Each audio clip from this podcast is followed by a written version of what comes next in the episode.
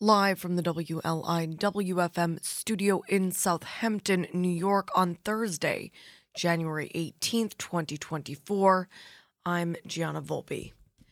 Dozens of Long Island school districts face potential losses of state financial aid during the twenty twenty-four twenty-five fiscal year under a proposed budget announced earlier this week by Governor Kathy Hochul and Newsday. Review finds details of the governor's plan, which includes nearly thirty-five billion dollars in school assistance statewide, were released in Albany late Tuesday. The reductions would be a result of Hochul's proposal this week to end uh, the provision in state aid called Hold Harmless, which has been in existence for decades. That provision has meant school districts could depend on getting at least as much school aid as in the previous year. Some local school leaders remain hopeful, remained hopeful yesterday that the New York State legislature will restore funding for the upcoming school year. A Newsday analysis found that while at least seventy-seven districts will gain more than one hundred eighty-two million dollars in state assistance under the proposal, forty-four districts will lose state aid in the coming year, including at least eighteen districts facing cuts above ten percent. The East End district faces a cut of more than twenty percent in proposed state aid, Amagansett by sixteen point seven eight percent, Bridgehampton by four point eight five percent, East Hampton by twenty point one seven percent, East Quogue by three point three percent, uh, Montauk by thirteen point two two percent, Sag Harbor by sixteen point nine nine percent, Southampton by fourteen point two three, Southold by twelve point four two, Springs by four point five percent, Tuckahoe by sixteen point four eight percent, so almost sixteen point five percent, and state aid to the West Hampton Beach School District would be reduced by six point eight eight percent. State Budget Director Blake Washington told Newsday that after increasing school aid by seven billion dollars over the last three years, with an additional thirteen billion dollars increase in federal aid during the same period, it's now time for the state to provide a more sustainable level of funding. In other news, representatives of Stony Brook University speaking at an Express Sessions panel discussion last week said they were committed to the Southampton campus and looked forward to the construction of a new hospital and the opportunity provide affordable housing at the site, as well as draw in the broader community with new educational and cultural offerings. Stephen J. Coates reporting on twenty-seven east dot com that plans for building a new hospital on the campus were discussed. The idea first aired more than a decade ago when Stony Brook University Hospital and Southampton Hospital merged. Ken Wright, the chair of the Southampton Hospital Association, which is responsible for building the facility, facility, said the COVID pandemic slowed progress, as did last year's departure of Robert Chaloner, Stony Brook Southampton Hospital's former C E O, who was the lead fundraiser for the project. Quote, when we started, I thought this would be a five or six year process, Wright said. Turned out building a hospital is about a fifteen year process. Nonetheless, Wright said plan remains in place and that he was hopeful the hospital would be built on the Stony Brook Southampton campus within six years. The Southampton Hospital Association has already raised about sixty million dollars of its two hundred fifty million dollars target, and separately it had raised forty million dollars for the East Hampton Emergency Department and another thirty million dollars for the Phillips Family Cancer Center on County Road thirty-nine. Wright said a new push would begin soon. Quote, we'll be announcing in the next month a new hire at our foundation who will be dedicated to the Capitol campaign. End quote.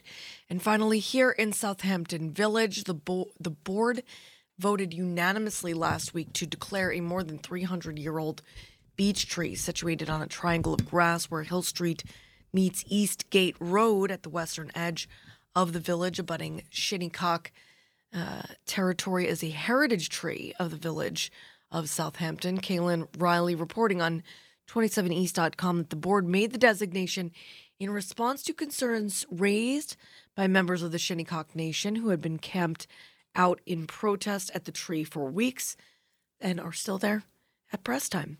Worried that work done recently around the tree by National Grid to install a gas main check valve to service and support an existing natural gas pipeline in the area that runs down nearby Tuckahoe Road and along Hill Street could have caused harm or damage to the tree. Peter Grealish, an arborist and member of the village's tree commission, said that while he does not think any of the work that was done by National Grid will ultimately cause any short or long-term damage to the tree, the Shinnecock Nation was right to raise concerns. Quote, the tree should be protected in any manner it possibly can be.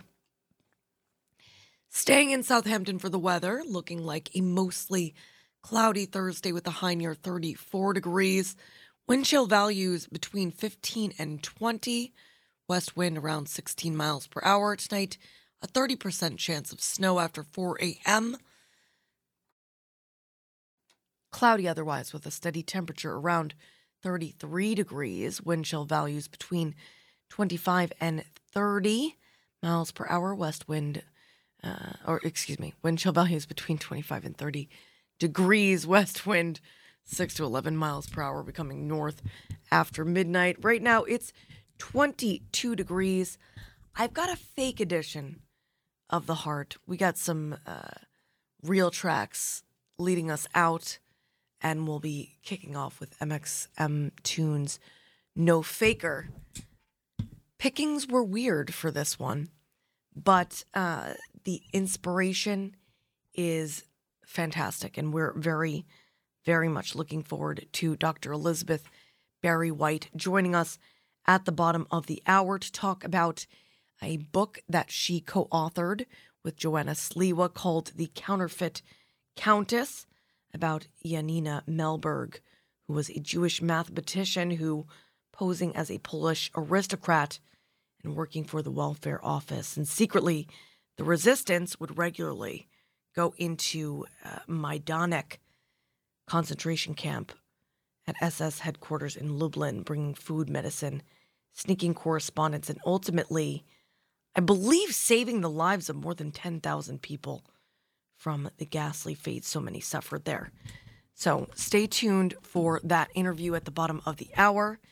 Um, Love and Conan Gray, Chastity Belt, the academic, uh, the Technicolors and the Hails in your immediate listening future. But again, M X M tune right here, kicking off The Heart on Long Island's only local N P R radio station, W L I W F M. We play music from all decades and genres, and we interview folks from all walks of life, all morning and midnight long on Long Island's only local N P R radio station, W L I W F M. Okay.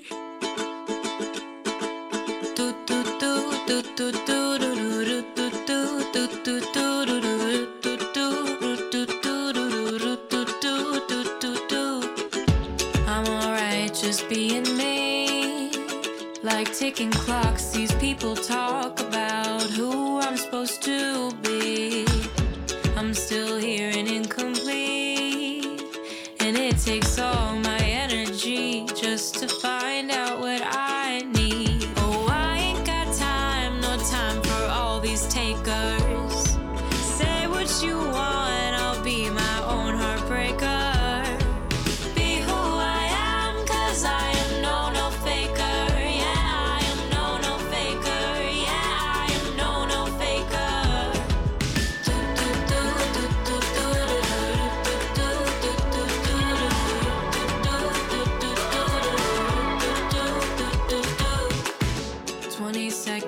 twenty years, just one more year till I address all of my fears.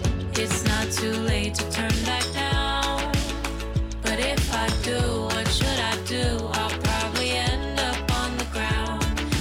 I won't let you drag me down. No, I ain't got time, no time for complicators. Say what you want, I'll get there now or later. I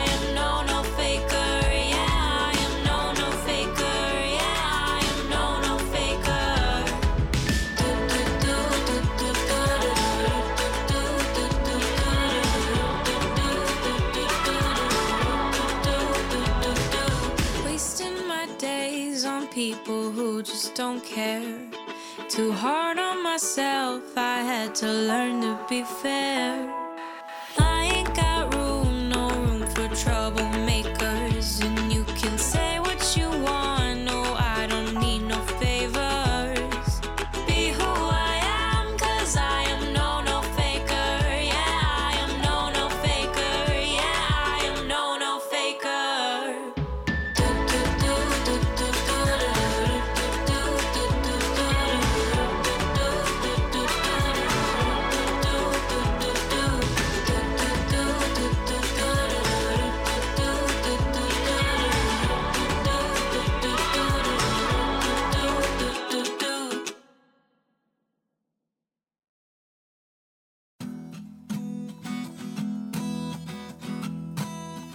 Yeah.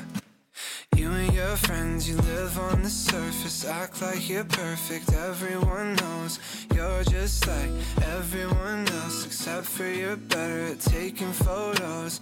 Oh, oh, oh. Yeah. Why you gotta make everything a show? Oh, oh. Man. Baby, you're so fake. Oh, you don't mean a single thing you say.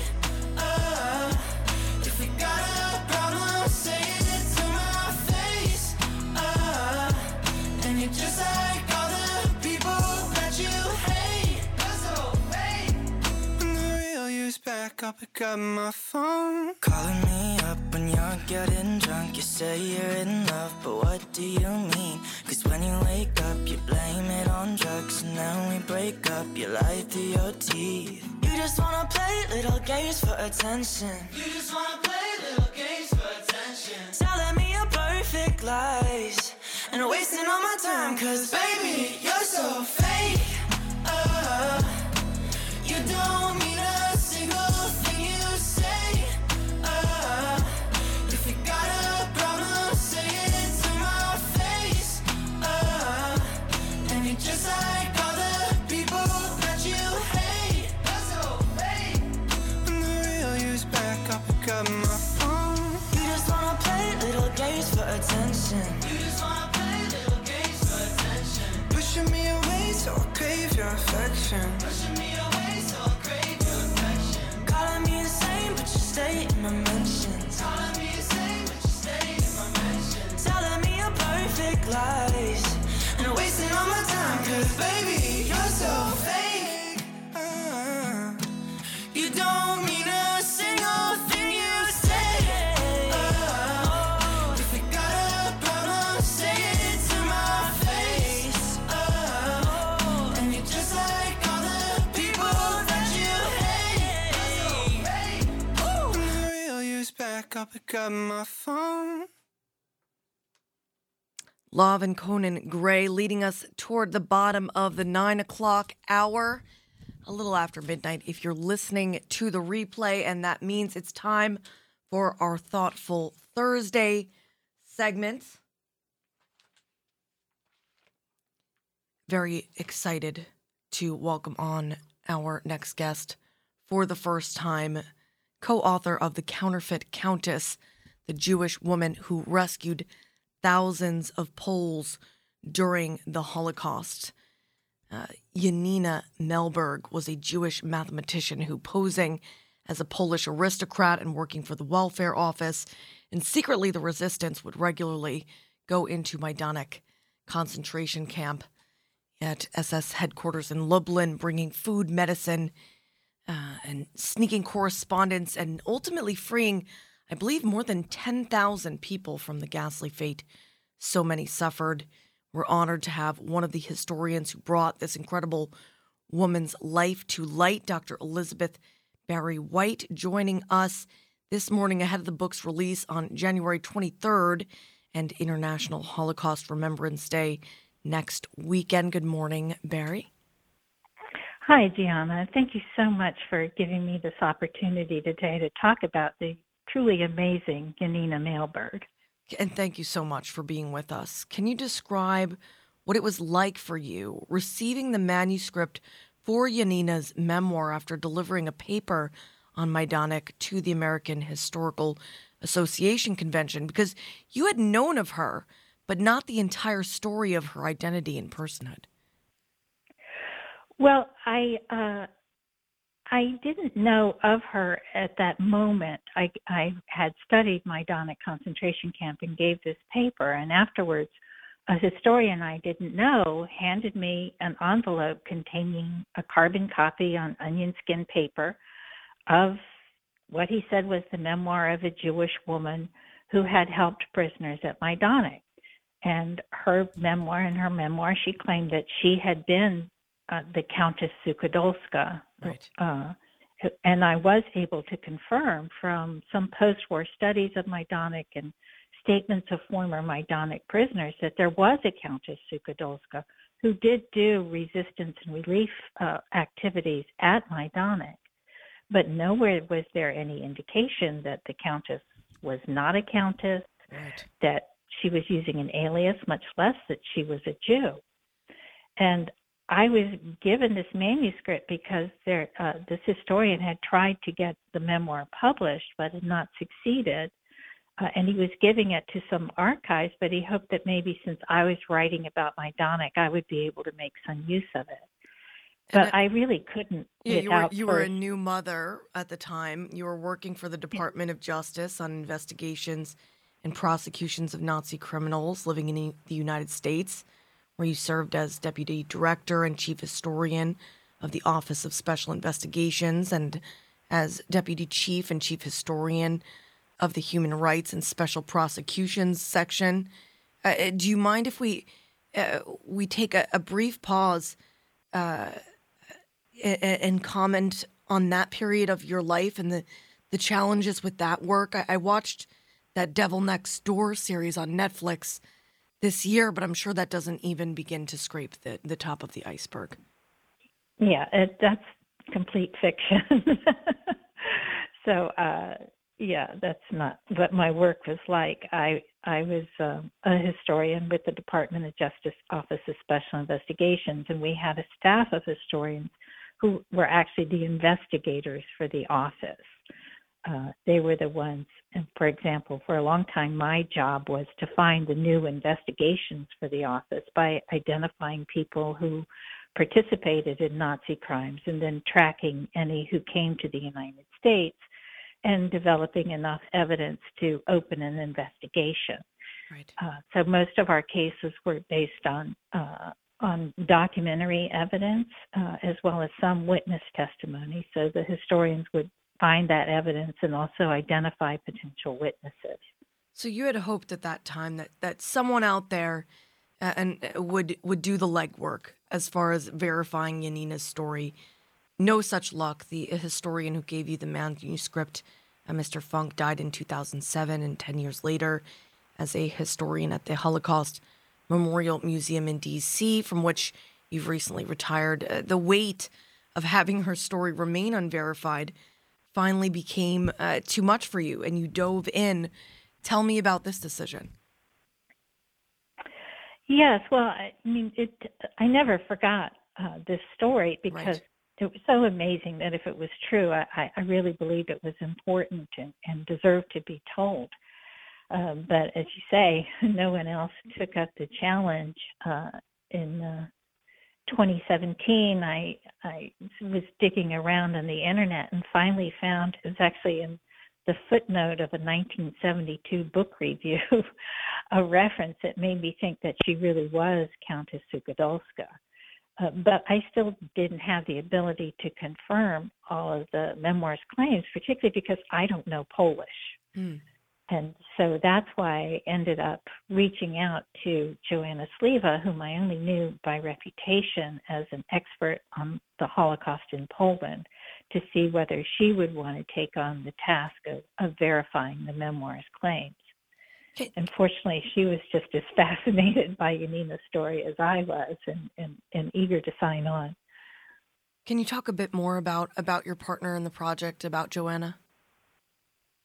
Yeah, so Joanna um, uh, has a P H D in, in Holocaust studies, and uh, she is a historian for the Conference on Jewish Material Claims Against Germany.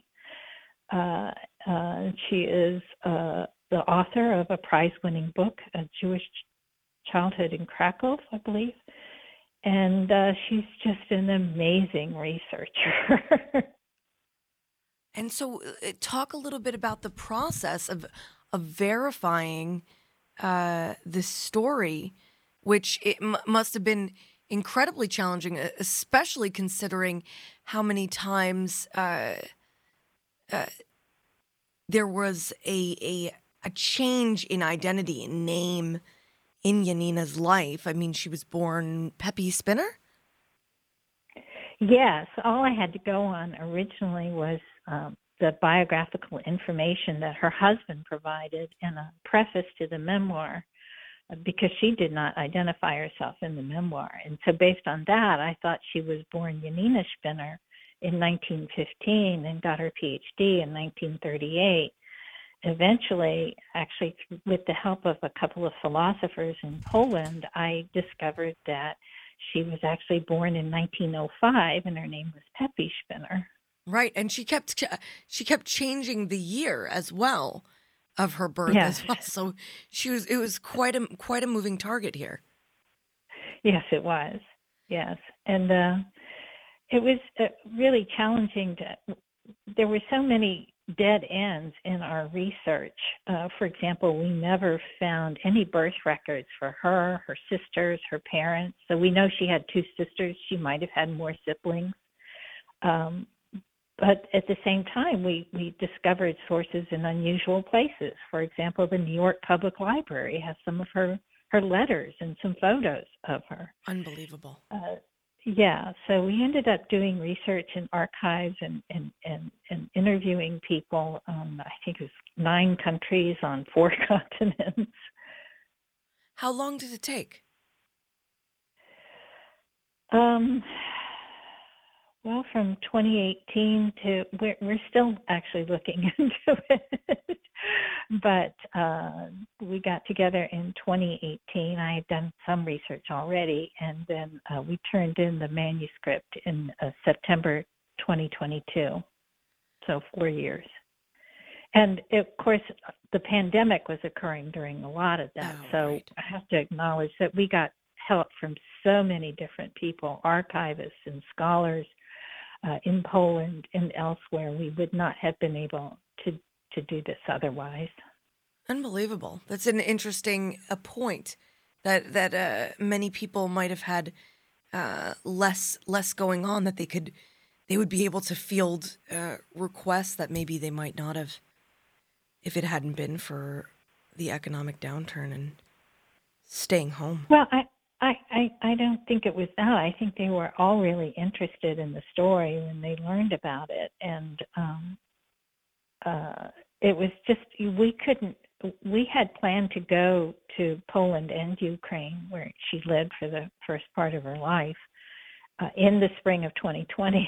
But of course, that became impossible. Right. Uh, and uh, even after things lightened up some, with the pandemic, there were there were new outbreaks. The, the archives were either closed or they were on very restricted hours, and so it just wasn't really possible for us to go and do the research there until May twenty twenty-two, ah. by which time we could no longer go to Ukraine. Yeah, so we had to enlist the aid of other people. And a few we paid, but a lot of people just helped us. It is a fascinating story. I think w- one of my favorite parts is how much her mathematical mind uh, figured into decision-making. Uh, her uh, primarily, she's she's very interested in, in probability.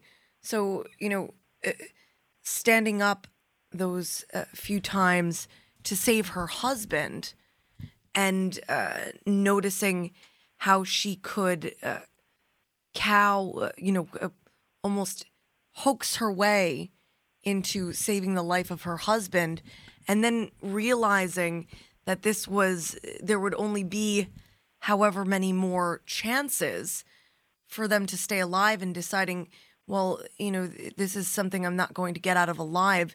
So uh, as the as one of the chapter reads, uh, better to die a soldier than a victim.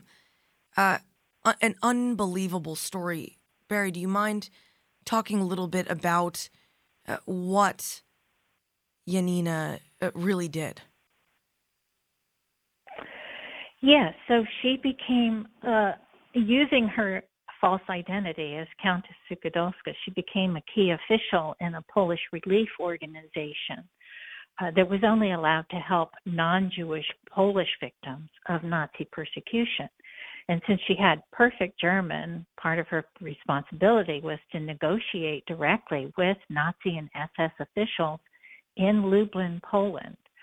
And uh, she was able to uh, win uh, the release from captivity of thousands of Poles, including more than four thousand from Majdanek.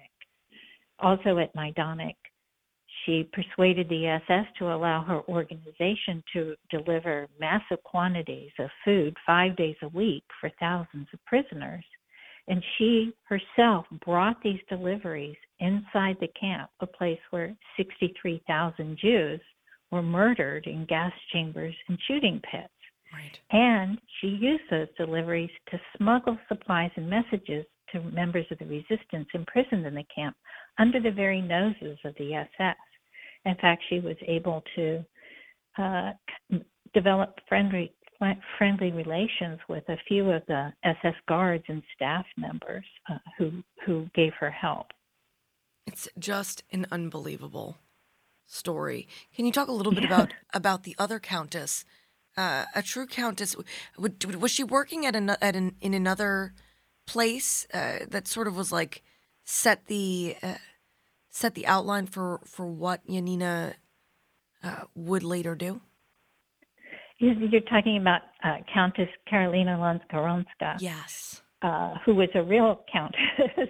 Yes. Uh, her, uh, very, very high nobility.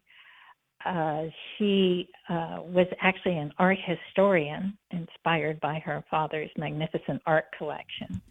And uh, then in uh, nineteen forty, she was in uh, Krakow, uh, which was uh, the capital of the part of the, of the Polish colony that the Germans had set up uh, called the General Government.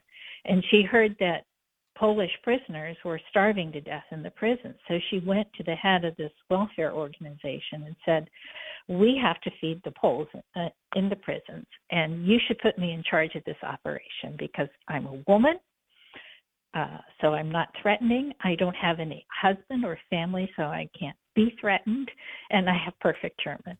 And she was not someone you said no to. So she was put in charge of this, and she just went around from prison to prison uh, persuading the officials at each one to allow her organization to deliver food for the prisoners. And at the same time, she was also in the resistance, and she was gathering information that she passed on to the resistance about the prisons, and she organized smuggling net networks to help the prisoners. Then uh, in one area where she was working uh, in uh, that's now uh, Western Ukraine, uh, she uh, ran afoul of the Gestapo head who had her arrested right. and was going to have her executed. He was very annoyed that she kept insisting that he Uh, provide information about hundreds of intellectuals he had ordered arrested. So before he executed her, he bragged to her about how he had had them all killed and about how he had killed intellectuals in other parts of, of Poland. So then uh, she had her family relations with the royal family of Italy, which was Germany's ally, and they intervened for her with Heinrich Himmler, the head of the S S, and he was faced faced with this dilemma. He couldn't execute her; that was politically inadvisable. But he also couldn't release her because she knew too much. Right. So he put her in Ravensbrück concentration camp, figuring that the conditions there would finish her off. She lived to be more than a hundred. Unbelievable. And uh, she also taught art history to the prisoners at Ravensbrück. Unbelievable. Did did Janina yeah. know of her story? I imagine there must have been uh, some sort of uh, at least communication to her because, I mean, there's just so many uh, similarities between the two as far as uh, the way they uh, went about things and how unbelievably brave they were in the face of. Yeah. Mm-hmm. I, I don't I don't think she, I, she didn't know. I don't think she knew what uh, uh, Countess Lanckorońska had done, because Janina didn't join the, uh, the R G O, the relief organization, until after Lanckorońska had been arrested. Right. Uh, so at the beginning of the war, uh, Janina was living in, in what is today Lviv, Ukraine. Uh, was then part of Poland, uh, and uh, it was only in nineteen forty-one that she escaped to Lublin with the help of an old family friend who was a Polish count, right, uh, and who got her and her husband their uh, false identities as the count and the countess. Because the countess, the, the the real countess, she was also in the resistance as well. I didn't know if maybe there was some instruction Uh, of some type uh, that might have been uh, relayed to her, or stories. I don't know. She did not write about that, so right. I have no source for that. So, and and when did she ultimately come to the, the United States?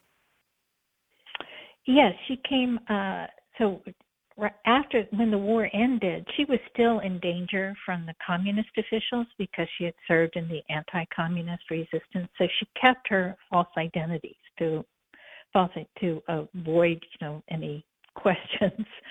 Uh, and uh, she actually became the deputy director of Poland's Social Welfare Agency immediately after the war, which gave her contacts to foreign aid organizations. She used these to get her husband, Henry, out to Canada in nineteen forty-nine, and then in nineteen fifty, somehow, we don't know the details, she escaped from Poland, showed up in Berlin, and defected at the Canadian military mission.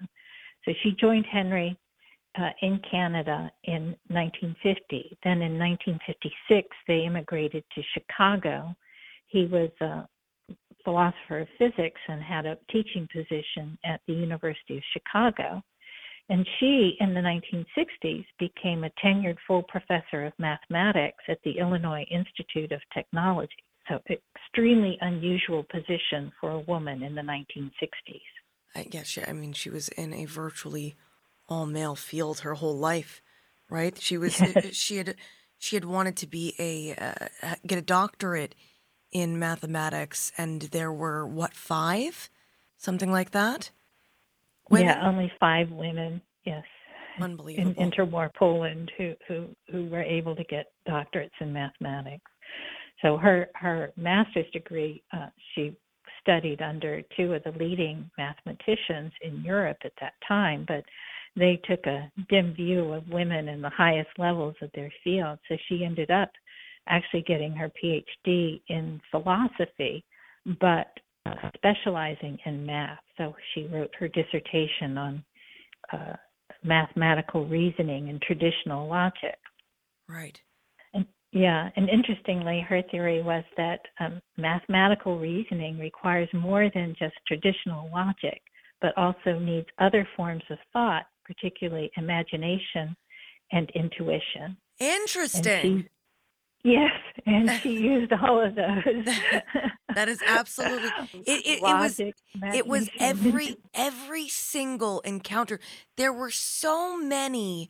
Uh, you know, I felt a kinship because I, I understand that kind of thinking, and I think back on my own life, and I not, not that they were anything like that, but but moments where uh, uh, things could go uh, any number of ways, and you're running the. You're running the numbers in your head when you're thinking about your next action. And I just think about uh, the when she's in the train station and she's uh, and and when she runs after her husband, her husband, I, I, I was like, I was even more amazed by his survival and and how, you know, really just through her sheer refusal to to let him go. Yes, he survived. Yeah, she actually actually rescued him from a mass shooting. Yes. In Lviv. Yes. Yes. Yes. It was something about whenever Henry was in trouble, she just kicked into full rescue mode. And I think that really kind of helped uh, format her for her future and for uh, these run-ins and, and uh, conversations and, and confrontations at Majdanek.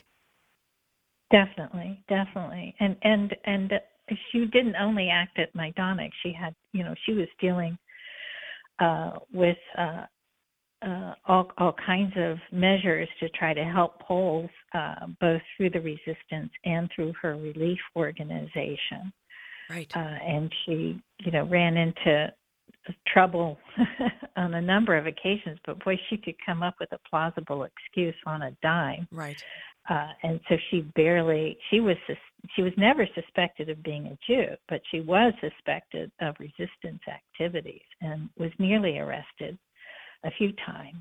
Uh, and in fact, at one point, she managed to avoid a trap the Gestapo set for her, but unfortunately, her coworker was caught in it and was tortured and murdered.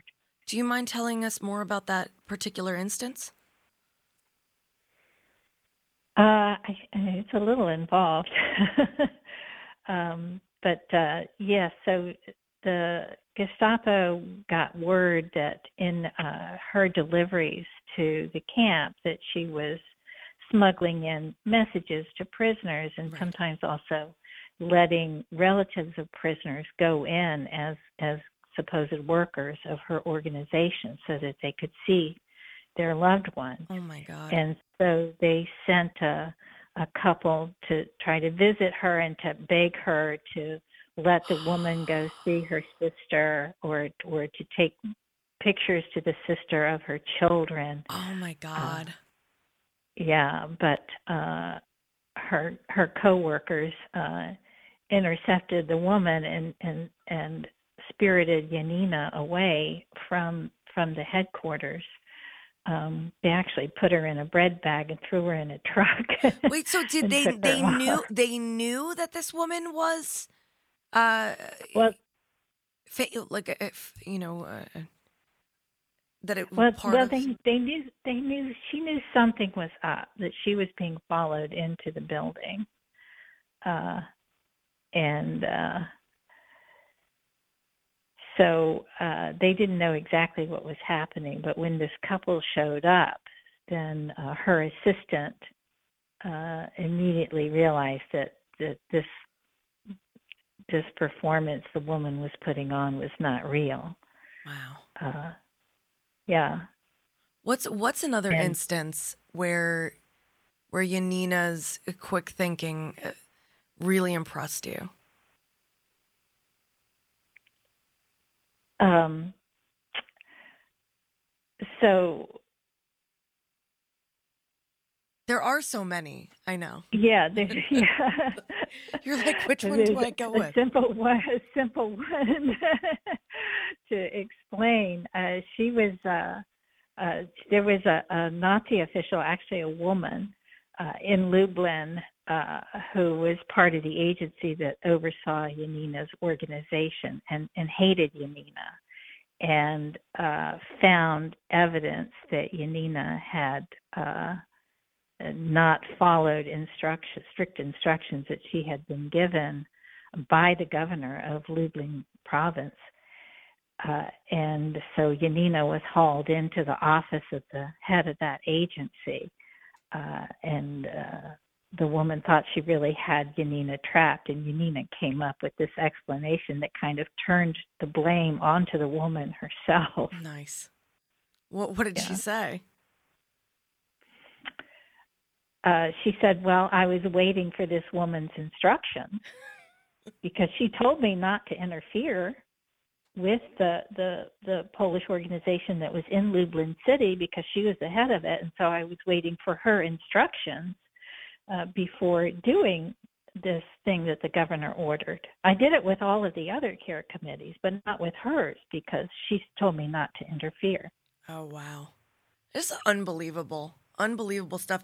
You know, I I, I, I wonder if uh, you know, have you have you thought about, or has there been uh, interest in a, a feature film or, or documentary about her life as of yet? Or, I mean, the book has not even been released. It's coming out on, on Tuesday, right? Right, right. Uh, there, there is an agency that is representing uh, the film rights. Fantastic. Um, but, but no, we don't, we don't have anything, uh, any agreements yet. But right. yes, I, there are there are so many really vivid scenes yeah. uh, in in the book from the based on the memoir. Yeah. Uh, that uh, yeah, it does it does kind of. You, you can definitely see how these would translate to, to film. Absolutely. Uh, Absolutely. Yeah. So the counterfeit countess, the Jewish woman who rescued thousands of Poles during the Holocaust, comes out on Tuesday. Uh, Barry, where can folks find the book uh, when it is released? Well, at all the usual places online. Uh, uh, you can go to counterfeit countess dot com, which is our website uh, for the book, and you can see places to buy the book.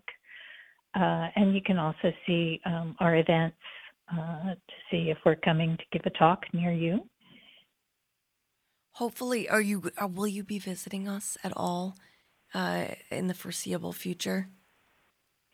Uh, we'll be doing a signing at the U N bookstore. Oh, fantastic. Um, yes, and uh, we're doing a virtual program with the uh, um, Museum of Jewish Heritage in New York. Okay. And we'll be going to counterfeit countess dot com Count- to find out all the details about those appearances. Doctor Elizabeth Barry White, from the bottom of the heart of the East End, thank you. Not only for being with us, but for uh, for doing this, for uh, bringing Janina Mehlberg's s- memoir and story uh, to light, uh, to the fore. Uh, you and Joanna as well, uh, wishing you all the best and uh, very grateful again for your time this morning. Thank you so much, Gianna. It's been a delight talking with you. We are going to move ahead. We've got Chastity. You know what? I'm going to, I'm going to, all right, we've got, yeah. I'm going to play Chastity Belt's Fake. We've got Fake I D from The Academic on deck. You, whoever you are out there, you are awesome. You just heard the Thoughtful Thursday segment here on Long Island's only local N P R radio station, W L I W F M. News you can trust, music you love.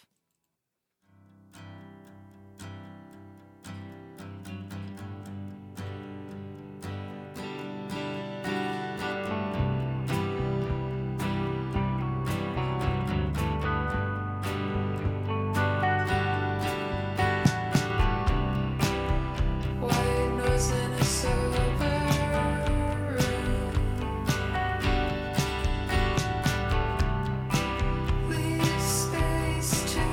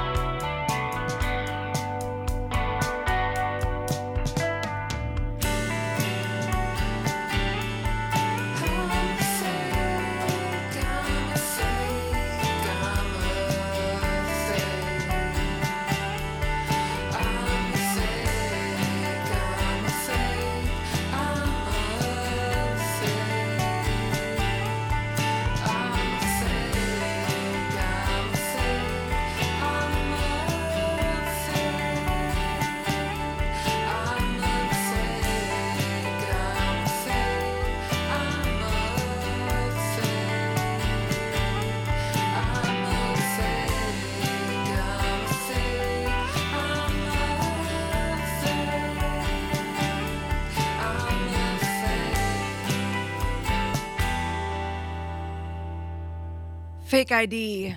Perfect track to play after talking about Janina Mehlberg. The Technicolor is Fake a Smile, leading you into the N P R News break at the top of the hour. After The Academic, from the twenty eighteen record Tales from the Backseat, the fake edition of the Heart Morning and Midnight Show on W L I W F M. I D with you tonight and we'll dance. If you play it cool, we'll get in with a chance. When it's hard to act my age when I look like a twelve-year-old. And I hate it when I don't get in, left stranded in the cold.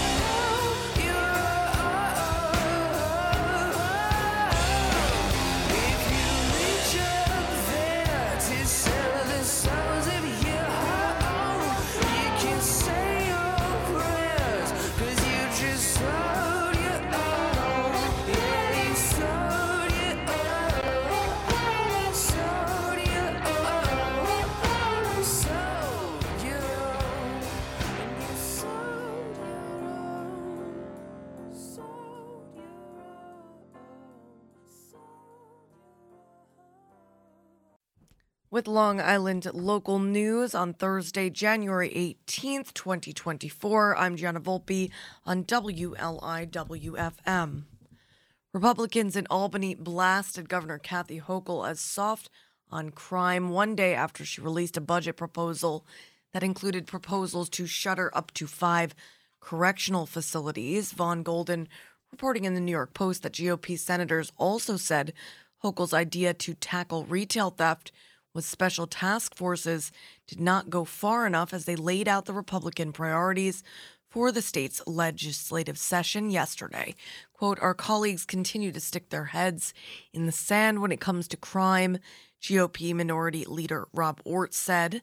In her budget proposal, Hochul laid out plans to use forty million dollars of state funds to set up task forces of state police and district attorneys meant to focus on stopping and prosecuting retail theft. Ort and groups representing grocery stores and other shops were quick to react to the governor's plan, saying it doesn't do enough to support local cops. Quote, we'd like to see more money go to local police forces.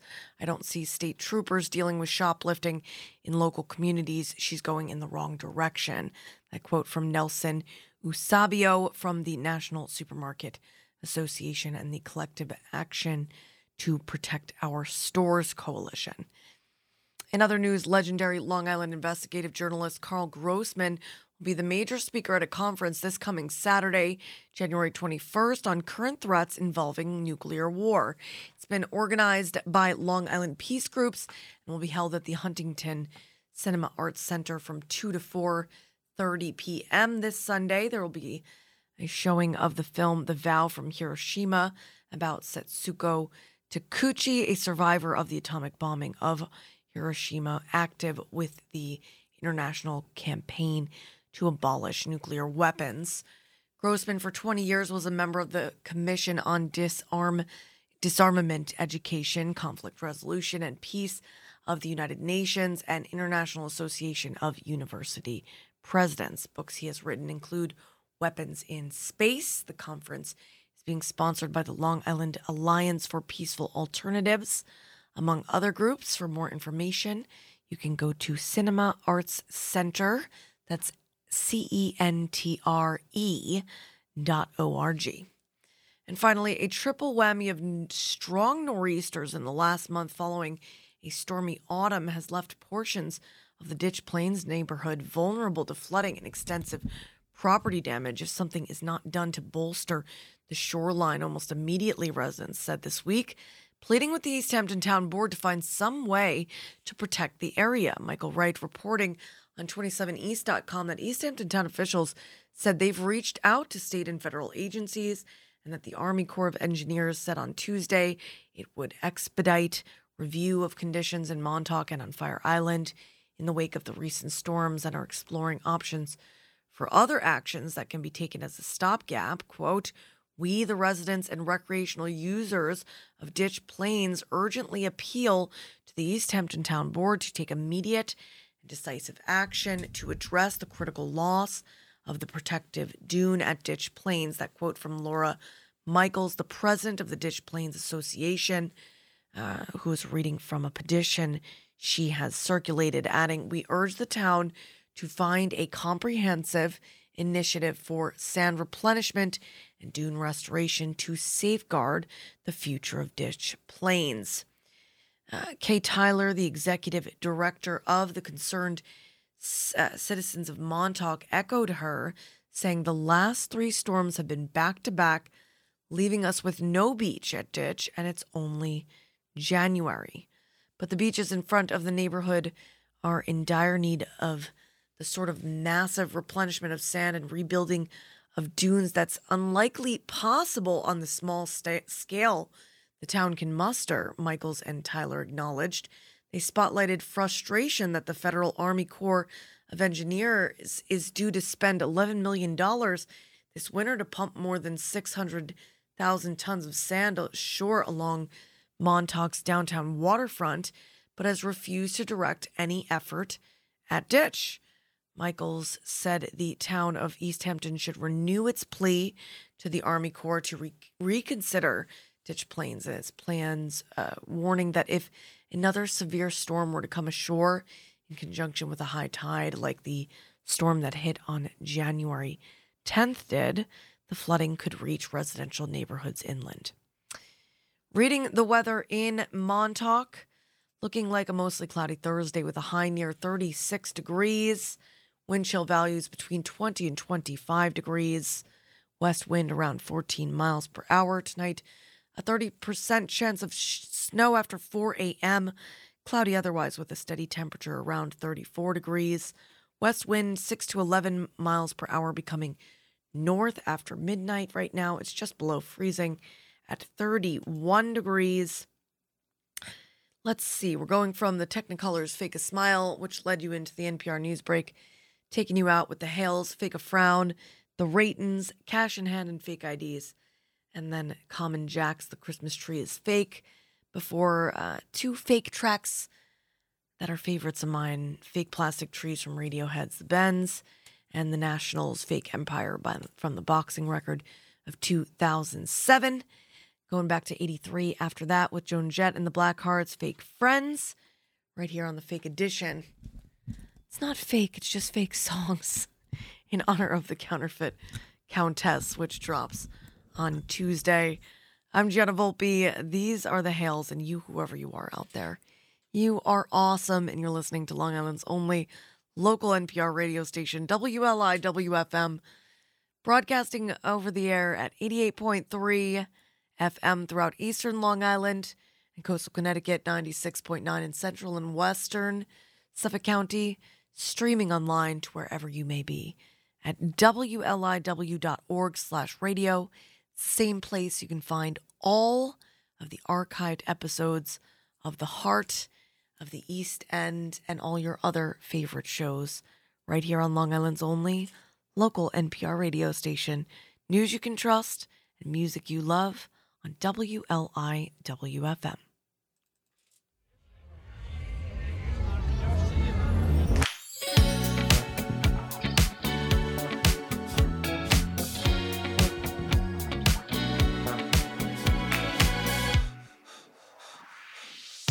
In spite of my senses, these feelings need undressing. I want it, I need it, I want to just receive your love.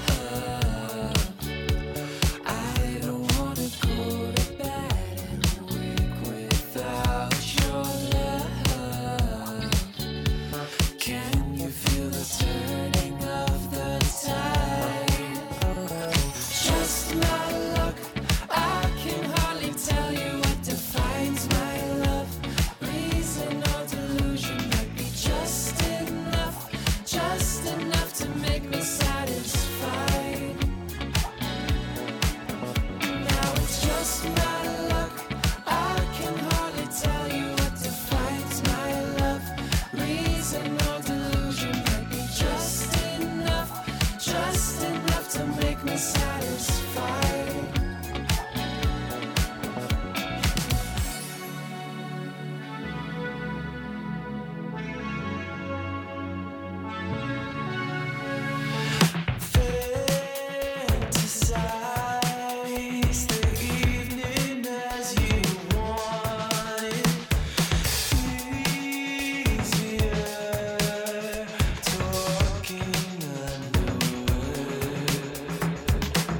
Yeah.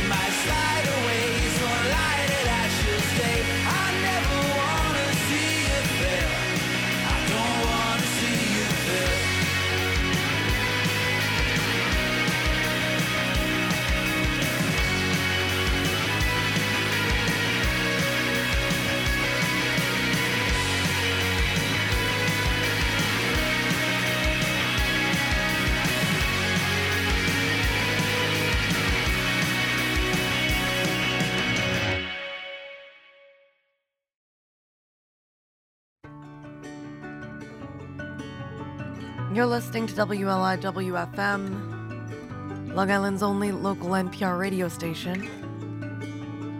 That was the Ratons. The Christmas tree is fake. This is Common Jack. I hear the dogs outside. I'm Gianna Volpe. There's a fog softly hanging on the snow. And you, whoever you are out there, you're awesome. I must be close to eight. Been awake since close to five. And you're listening. Now I smell the coffee brewing on the stove. To W L I W F M. Every holiday leaves me blue, but that's okay. It's the melancholy carols that make me happy anyway. Beneath the plastic tree, ornaments and tinsel string. We spent hours fighting over the yo-yo tucked in your stocking. Even though you're miles away and years have passed, there's time to say Merry Christmas to you. I'm thinking of you too. The Christmas tree is fake. Grandma says that hers is too.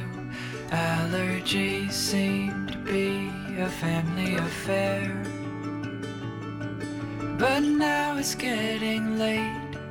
The sun is setting soon. And I watch my breath crystallize the air.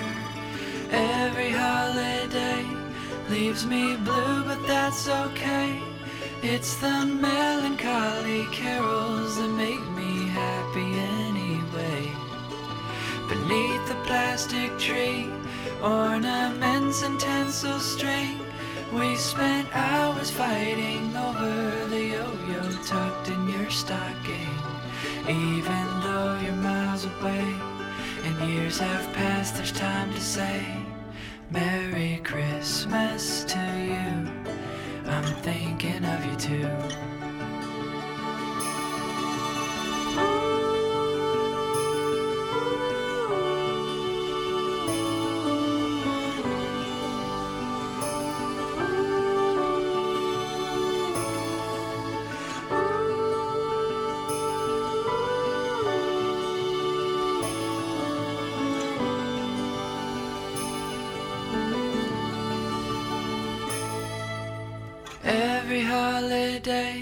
Leaves me blue, but that's okay.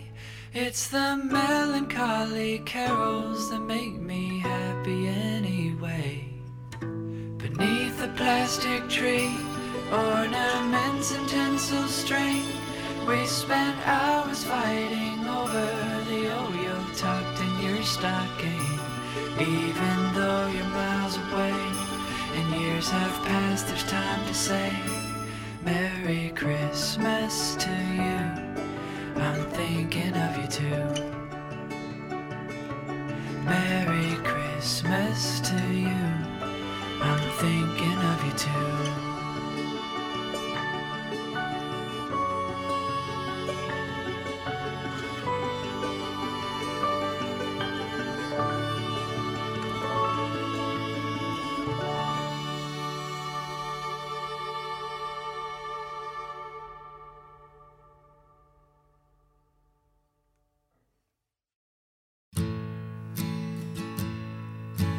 Green plastic watering can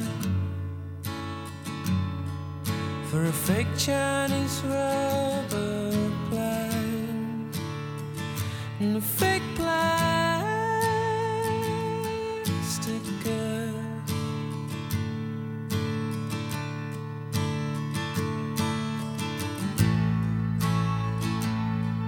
What she bought from her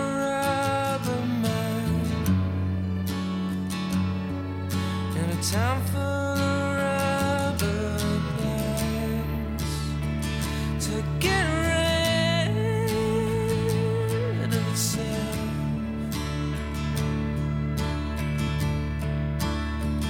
The world's around, the world's around.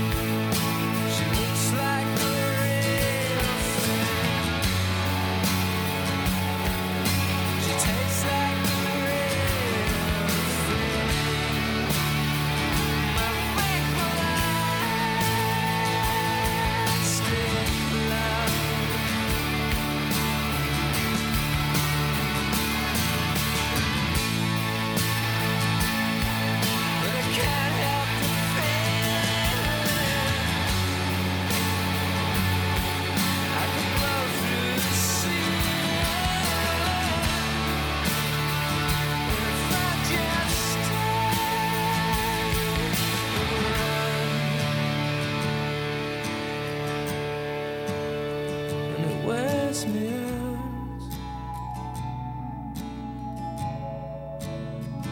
It was me.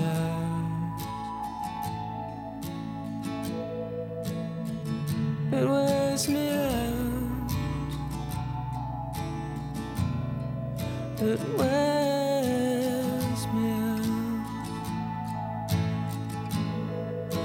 if I could be who you wanted, if I could be who you wanted all the time, all the time.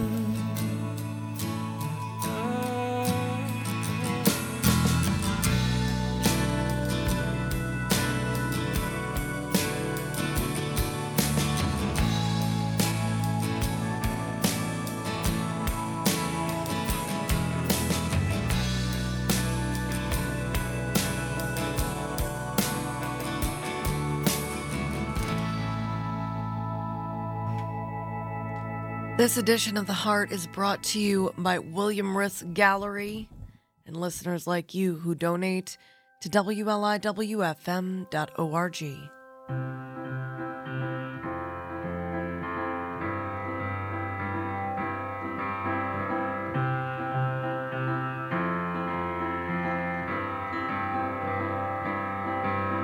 Stay out super late tonight, picking apples, making pies, put a little something in our lemonade and take it with us, put life away in a fake empire.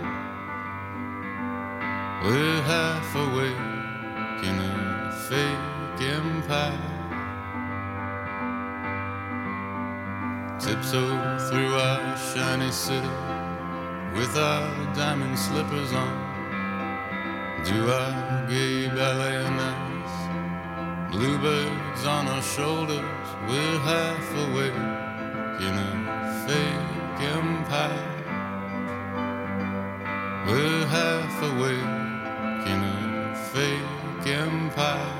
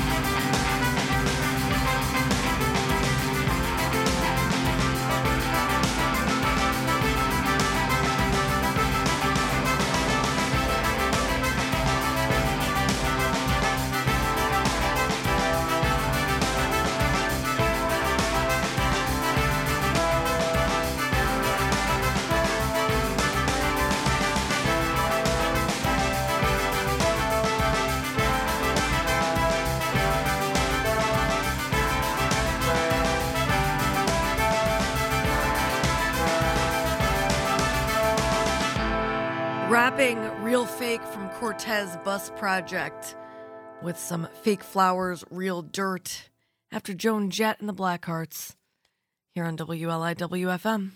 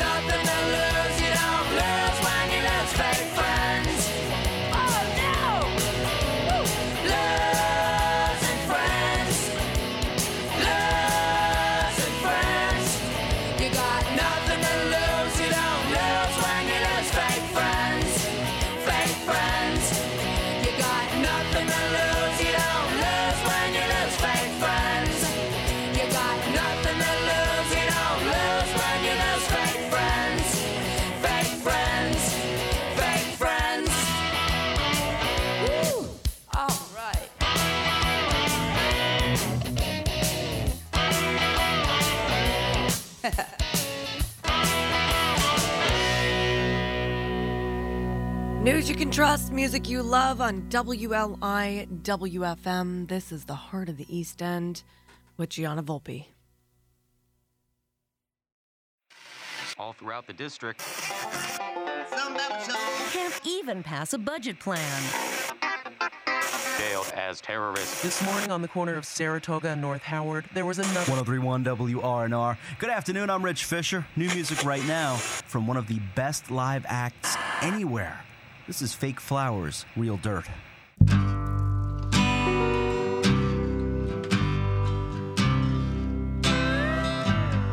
Tricked ya. This is Cortez Bus Project. But we do have some Fake Flowers, Real Dirt from their self-titled record of twenty thirteen. After this one, from last year, from the Cortez five Space Country record of twenty twenty-three. It's Real Fake, W L I W F M.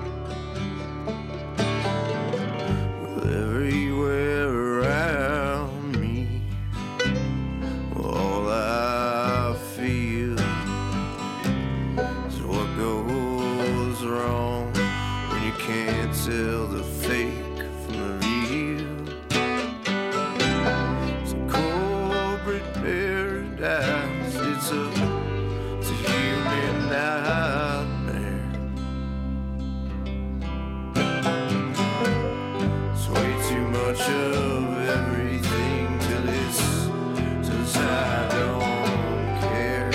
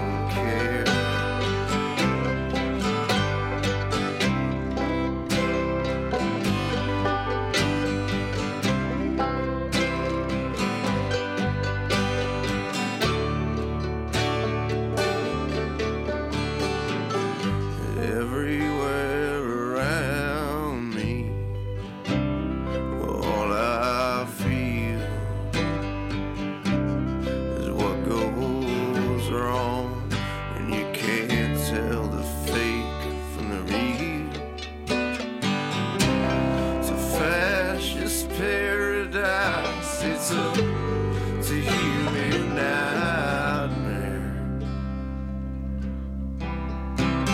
There's way too much of everything to this, to this I don't care.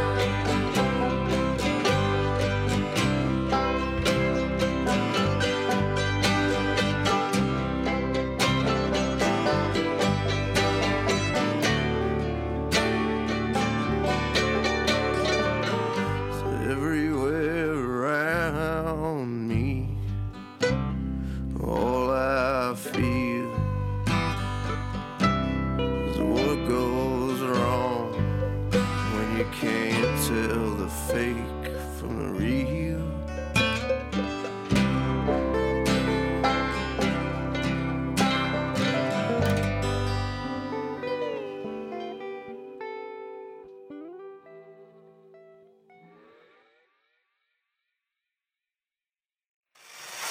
Cloudy overnight with a low of thirty-seven. From M M A to the Orioles, Uh, I'm sitting here uh, drinking.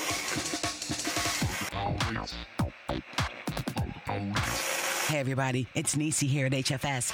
You're about to hear new music from the soulful, funkiest, Fake Flowers, Real Dirt. This is On The One. Check it out.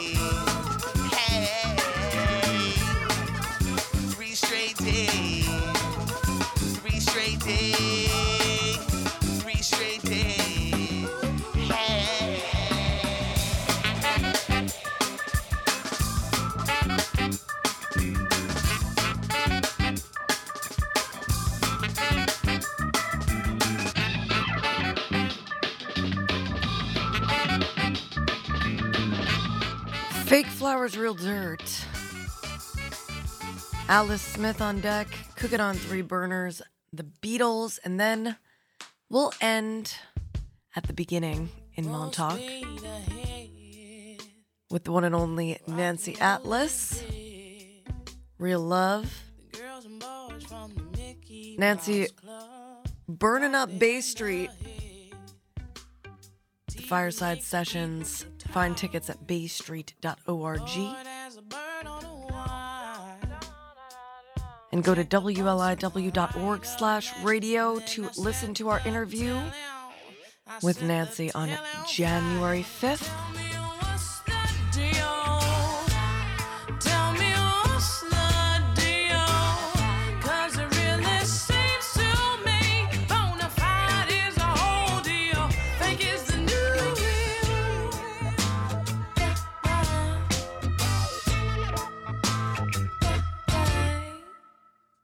Take a bite out of crime, long as it's not on your dime. If honesty will put you in jail, you know that we're living in phony times. You say you wanna get turned on, you visit fuck me hard dot com. You take a moment and kick yourself, and then you drop yourself. You drop yourself a bomb. Tell me what's the deal. Tell me what's the deal. Cause it really seems to me bonafide is a whole deal. Fake is the new deal. Tell me what's the deal. Tell me what's the deal. Cause it really seems to me bonafide is a whole deal.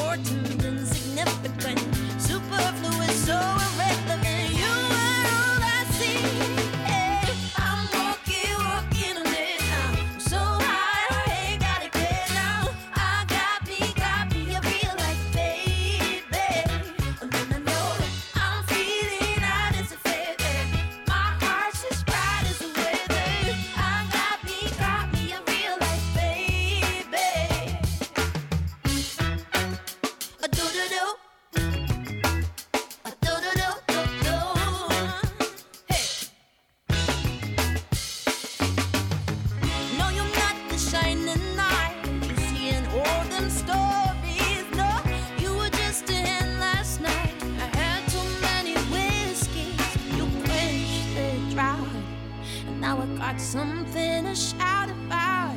It may not be forever, but it's more than nothing, even nothing. When though I, I'm walkie walking a minute now, so I.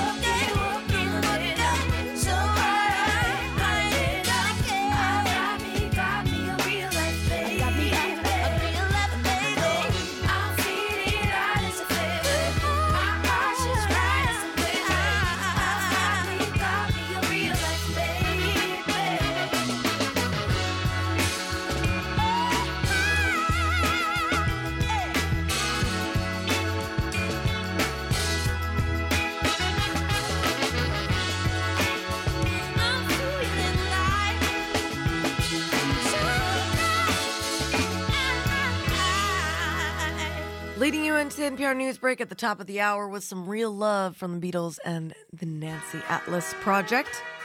I'm Gianna Volpe, and you, whoever you are out there, you're awesome.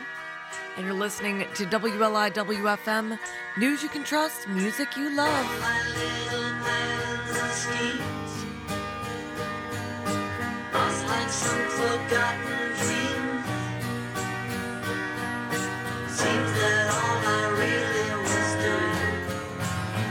was waiting for you.